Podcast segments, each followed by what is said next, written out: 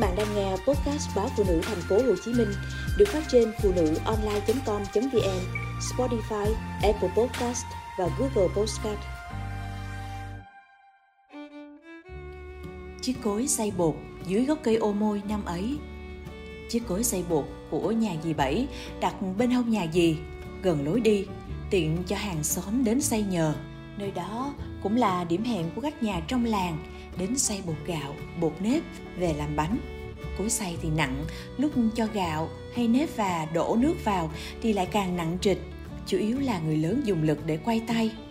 Nhưng bọn trẻ con chúng tôi thì lại rất thích quẩn quanh, vừa ngắm những dòng sữa trắng đục từ gạo nếp từ từ chảy xuống, vừa đóng góp chút công cán là giúp người lớn châm thêm phần nếp gạo vào cối tôi còn có thêm một niềm háo hức nữa là vì chiếc cối xay ấy nằm ngay dưới cây ô môi nhà dì Bảy.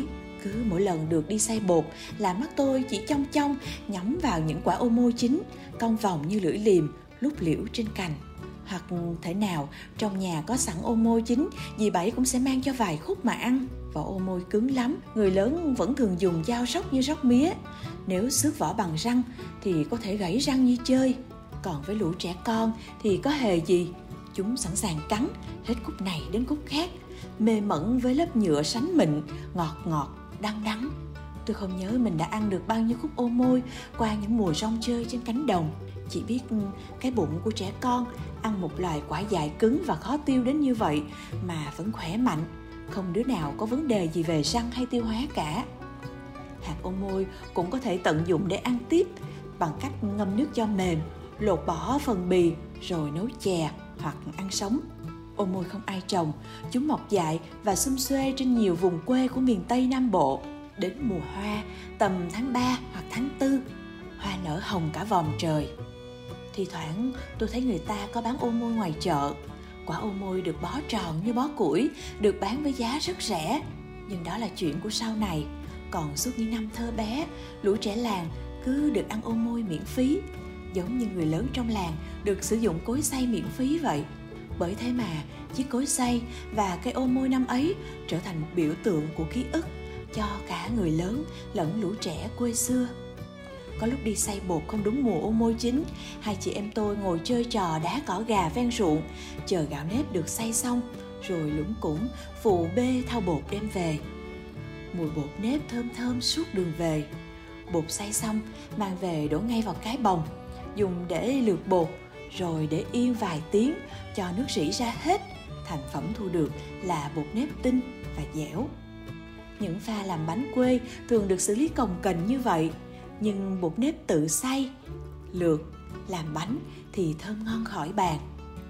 Nếu xay bột gạo thì dành làm những món như bánh xèo, bánh bò, bánh canh, bánh xếp. Không gian sống của tuổi thơ tôi, ngoài mùi của cánh đồng còn là mùi của những món ăn lan tỏa ra từ những trái bếp sớm chiều lam khói.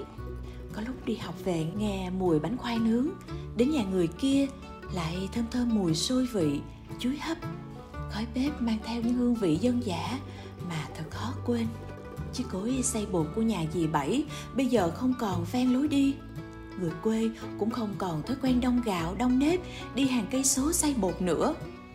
Giờ đã có đầy đủ tiện ích bột gạo, bột nếp, bột mì, ra chợ là có hết. Người ta đã không còn nhiều thời gian cho việc châm từng nắm gạo nắm nếp vào cối, kiên nhẫn xay đều tay cho đến khi hết cả thao nguyên liệu đầy. Bọn trẻ bây giờ có lẽ cũng không thích hoặc không biết để thích. Cảm giác được nhìn thấy những giọt sữa gạo đầu tiên bắt đầu rỉ ra từ cối xay, chảy xuống thành dòng như sữa. Cây ô môi cũng không còn ở gốc quê năm cũ, đường làng cũng được mở rộng người ta phải đốn hạ cái cây. Bức tranh quê chỉ còn lại trong những gam màu của ký ức của một đứa trẻ vẫn luôn thương nhớ mùa xưa. Trong bức tranh ấy có màu xanh xanh của cánh đồng, phương phất hồng của hoa ô môi và màu sữa gạo trắng như dòng sữa mẹ. Bên chiếc cối xay dưới gốc cây ô môi năm ấy có những người bà, người mẹ quê, giản dị, tảo tần và đám trẻ của đồng làng bình yên rất đổi hồn nhiên.